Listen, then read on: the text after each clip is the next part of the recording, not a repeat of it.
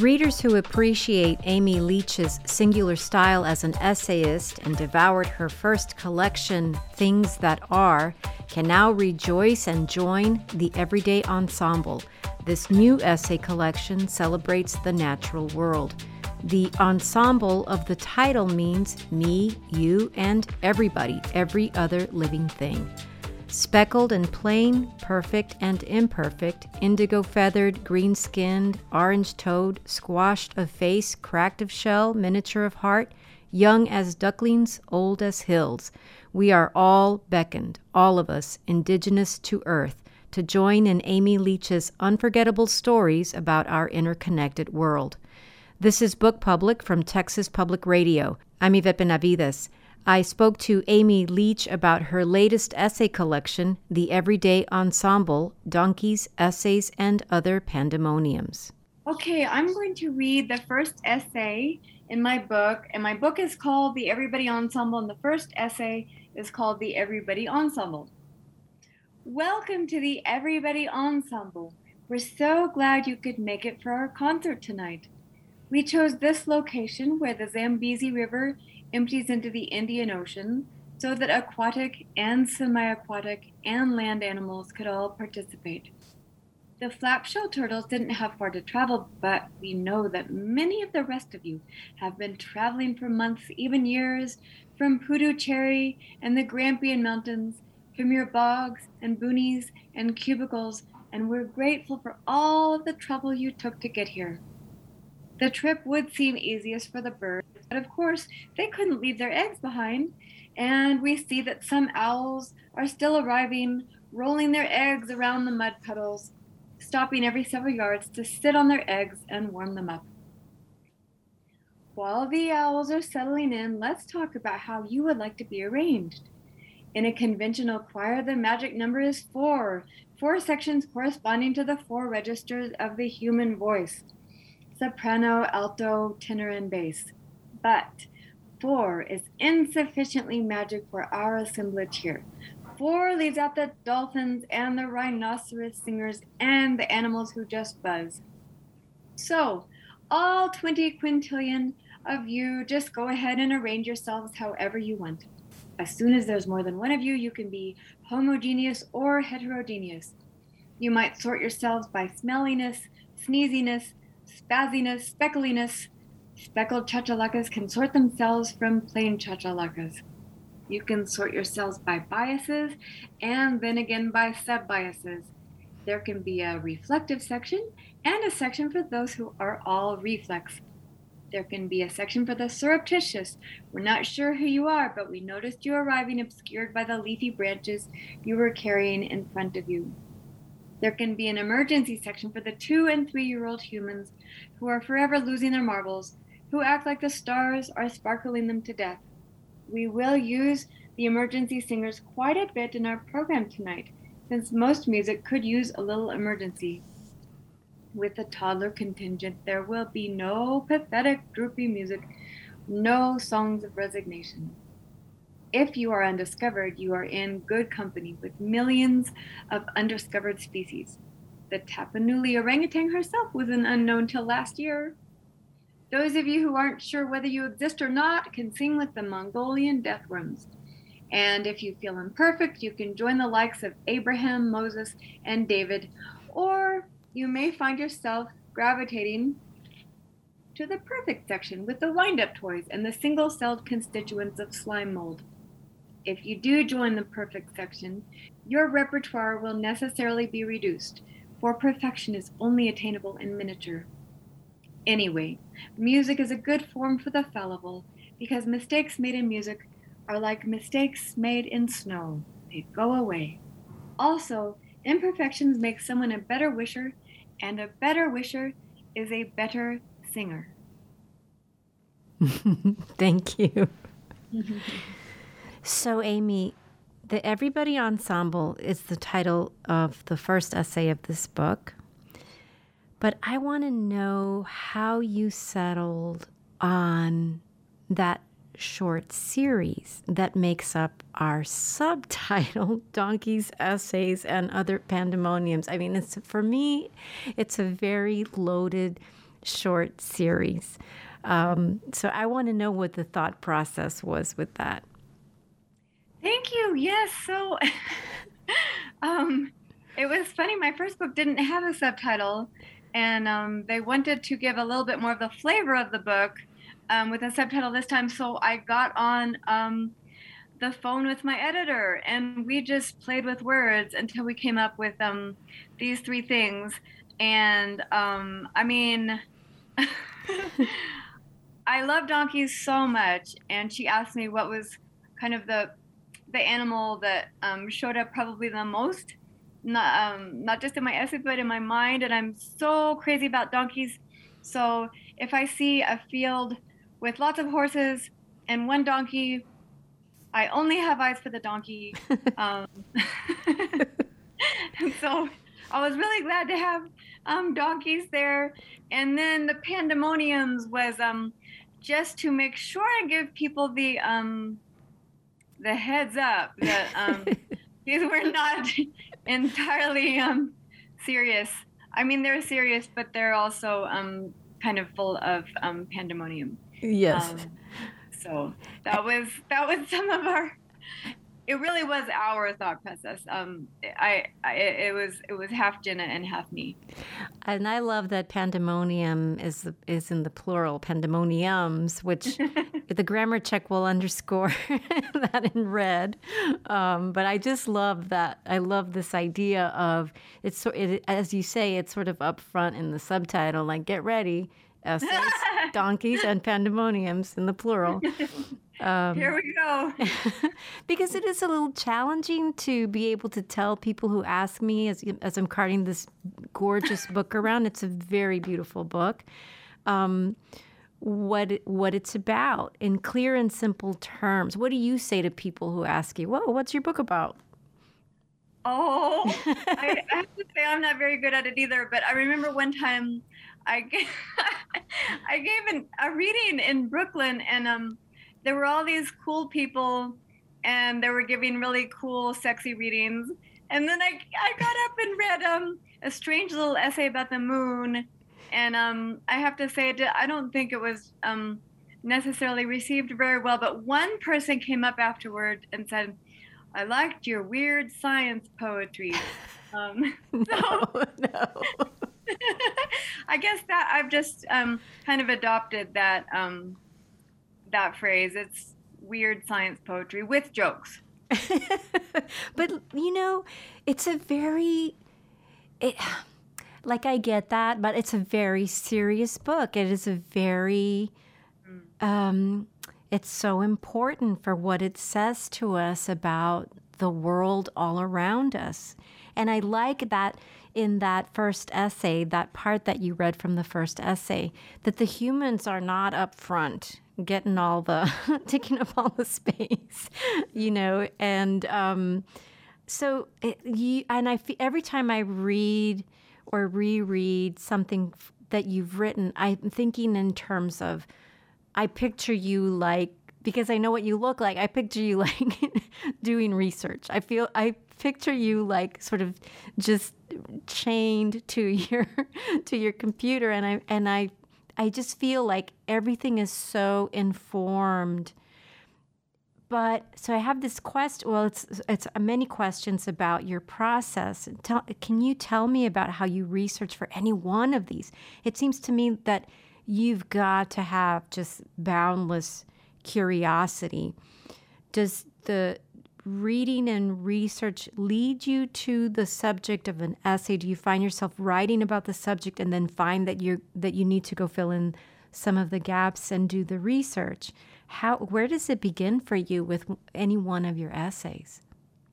Yes, um, so that's a wonderful question, and you said it's a question about process, and I have to say my process has changed somewhat. So with my first book, I had much longer stretches of time to um, just research very open-endedly um, and so I would just start. I was, I remember one time I started reading about cabbage, and it turned into mildew, and then the essay turned into powdery mildew, and then it turned into an essay about pea tendrils. So wow. I had a lot more time. I feel like to be very circuitous with my subjects and just research and research and research until something moved me. Hmm. Um, I had children um, between my last book and this book, and it sort of truncated my um, b- boundless time to research. and so, um, but you know, all of that research that I had done for my first book, I mean, I, I ha- had kind of populated my mind with um, characters, plants, and animals that I had a little bit more at hand. And so with this set, um, collection, I know that when I started, I was I was finding myself not intentionally necessarily, but um, very attracted to animals in very extreme circumstances. And um, living in Montana, we had come across moose, and I was just um, fascinated by their preposterously heavy antlers. and so in that case, it started with the subject, and then I went to research rather than mostly with my my last book. I would um, research and then come to the subject. Um, and then there was the mesquite tree, and I had had experience with this from Texas. So hmm. I grew up in Texas, and um, mesquite trees abounded where I lived. And I remember that one time my mother was turning 50, and um, most there were a lot of people who didn't like mesquite trees, yeah. um, but my mother loved them, and so I went out and tried to dig one up out in the field um, to give to her for her birthday. But um, it was a very impressive experience. I was very impressed because it was just a little mesquite tree. And I dug and I dug and I dug and I dug down, down, down, down, down, down, down, down, down until I never did get to the end of it or the bottom of it, and I kind of cut it, gave it to her, and we tried to replant it, and it died. But that experience had always stayed with me. Um, I was just so impressed with how deeply those little trees dig, mm-hmm. and so that inspired me to go and read about how you know they'll grow in the desert and they'll send their roots 150 feet down looking for water because they can't find it on the surface. Um, and so, anyway, I think my mind was just um, gravitating towards mm-hmm. um, animals and plants um, who are just have extreme experiences. So anyway, that was one of the things that was guiding me in in these essays. But it's not trivia, and it's not like it's so esoteric that nobody could possibly find a, a connection for their own lives. Like, but so I, you know, it's sort of like looking at your book and thinking, where does one research like barnacle goslings or I don't know, sea snails or or the mesquite tree, you know, that's that goes 150 feet down. So I, I was wondering how um, how you go about doing your research. Like I hit the databases, you know, I teach at a university and I, you know, I just go to the databases and I just plumb those. But what what do you do? How do you what what's even the process for not just your writing but for the research itself? Sure. I mean, I go to the library and check out popular science books. I'll get on the internet and I'll look up scientific articles or abstracts because I can't always get into the whole article. You can learn a lot from abstracts, and they're quite um quite fun mm-hmm. in that extremely technical language that's um, not popularized. There is so um, much that's interesting and concrete and metaphorical. I find, mm. um, but I also enjoy looking on books, databases, and my favorite, what do you call them, parameters or whatever to put in is find me books before 1900. um, so I like to look up old science too. Um, and in, um, well, I don't, I don't know if this is totally on topic, but um, so I guess there was at least one essay in this book that was that I came I came to the subject circuitously because I had you know sometimes I just find an like a name of a bird or something in the dictionary um, that I find interesting. So there's this extinct bird out in the um, out on an island, Rodrigues Island, and it was called the solitaire, and I just loved it for mm. that name, the solitaire. Um, but researching more about that and looking up old books, I had found um, that there was this um, French Protestant refugee hmm.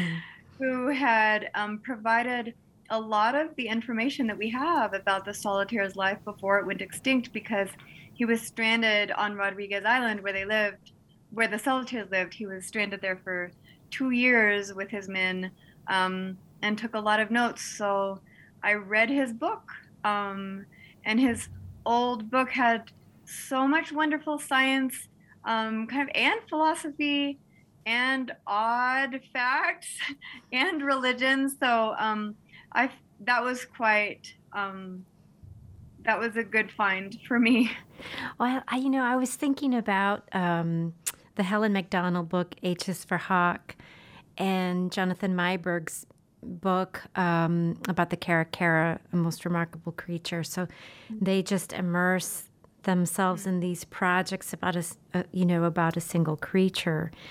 And so I was thinking, oh, how does Amy Leach do it? this is like, there's so many different, like, okay, so the solitaire, but um, I mean, pick a, a paragraph in the book, and the and and of course, it's not ju- it's not sort of.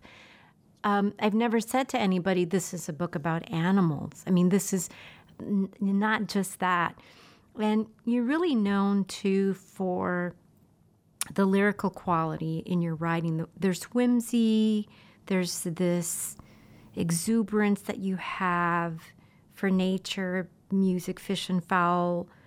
do you do you think of yourself as a nature writer or a science writer? I mean, you're a storyteller, um, but do you do you consider yourself uh, in that camp of a nature writer or a science writer? that's a that's a good question. Um, I like that you said music, fish, and fowl. Um, I love that. I love that list. That could have been a good subtitle too. yeah, you can have it. um, and it's funny. I was just um, making a little joke about nature writing because I just find nature such a large word, and um, I feel like I have a small head. Um, so I, I was being fitted for glasses, and the lady at Costco told me that my head was on the small side of small. Um, and I, I, so I was making this joke that um, with my small, small head, I, I, I can't comprehend that huge word nature. So I would consider myself not a nature writer, but a moose writer or a goose writer or a blobfish writer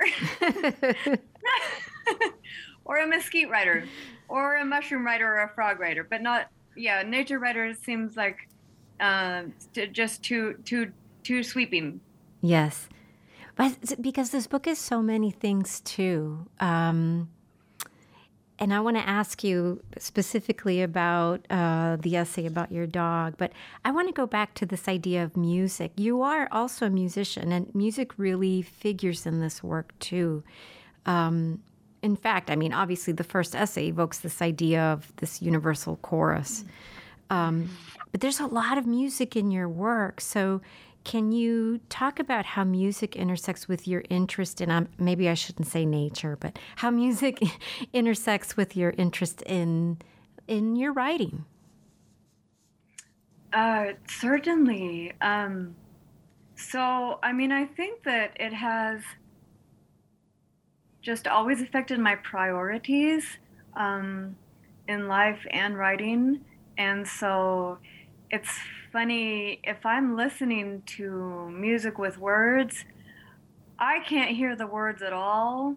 I mean, they might as well be in Lithuanian. I have no idea if if there's music music totally um, eclipses words for me. Hmm. Um, as much as I love words, um, music just um, I don't know not the no I don't know blinds me to words, mm.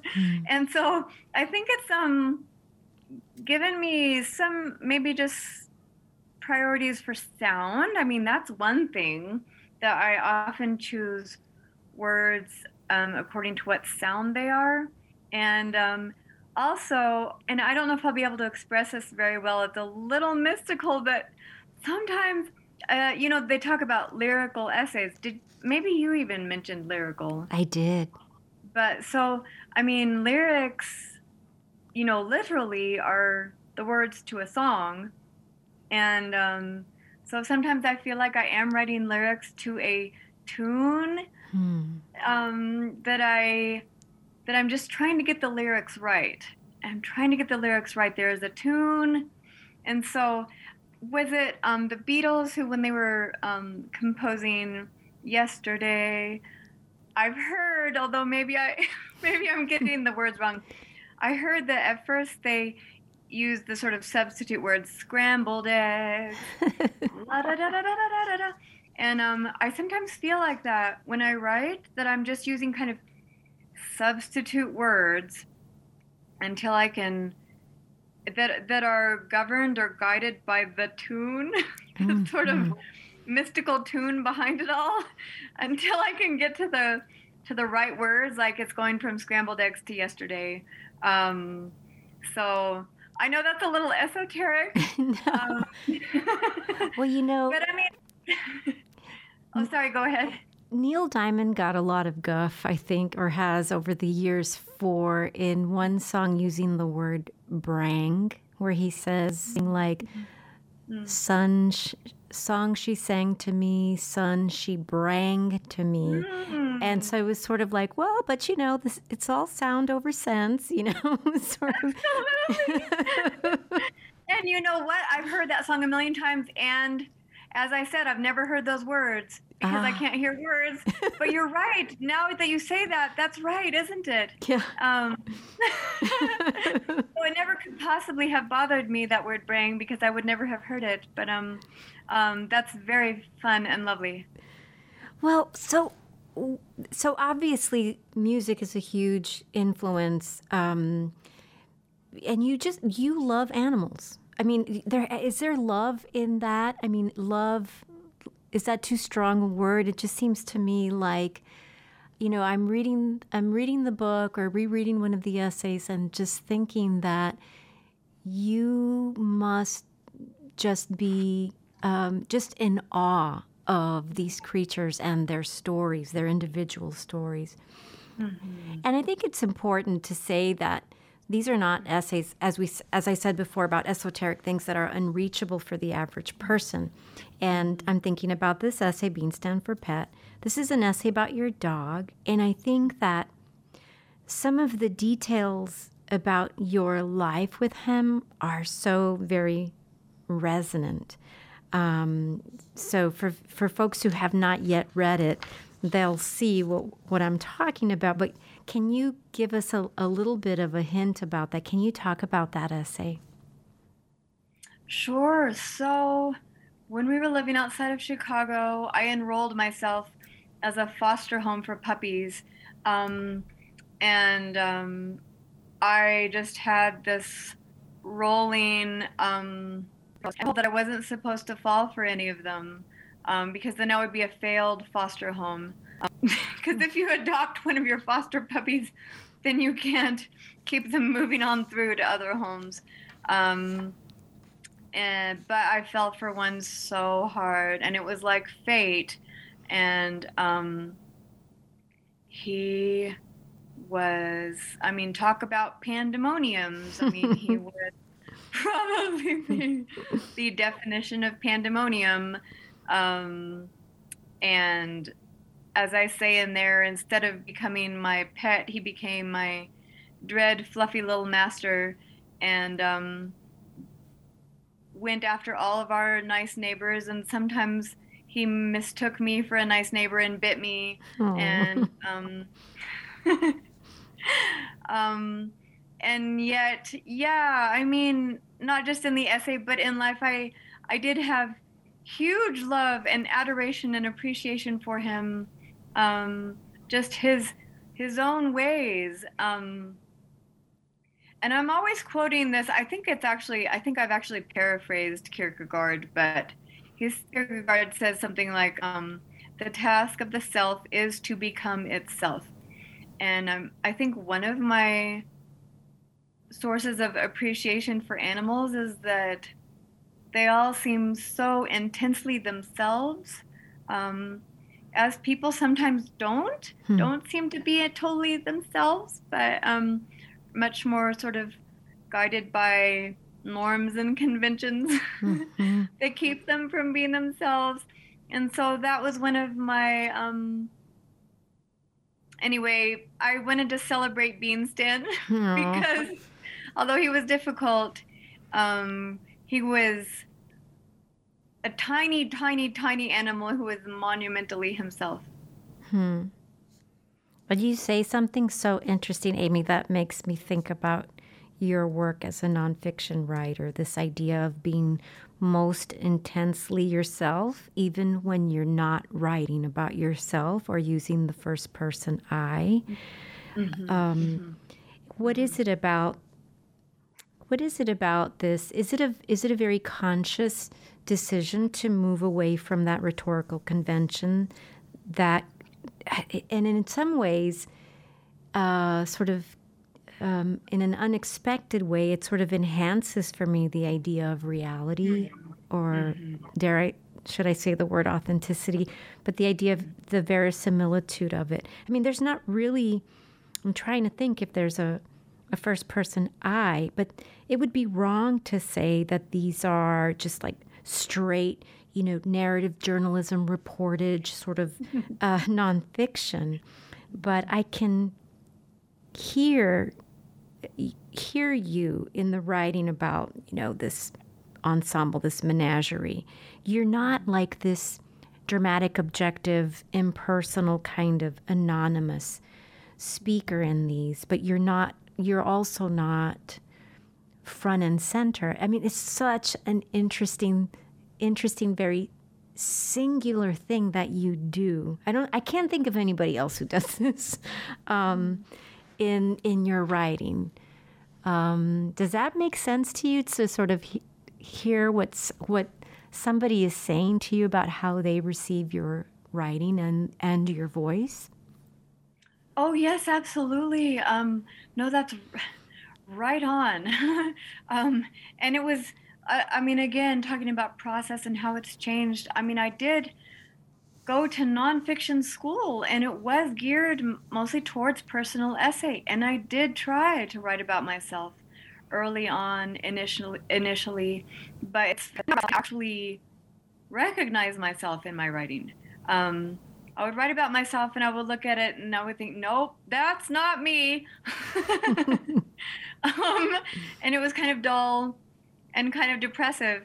And then when I when I swerved swerved into writing about stars and caterpillars and warblers, um, although I wasn't using the uh, the I, I I recognized myself much more in the writing, and so it's funny that paradox that when I was writing about myself directly, I did not recognize myself. And when I was writing about my uh, other animals, I indirectly recognized myself.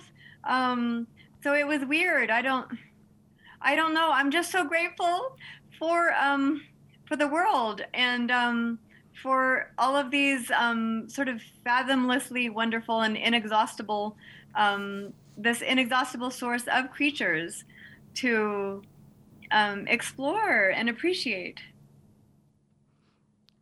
Amy Leach, thank you so much for talking to me today. I really appreciate it. Thank you so much for having me. It was wonderful talking with you, Yvette. Amy Leach is the author of The Everybody Ensemble Donkeys, Essays, and Other Pandemoniums.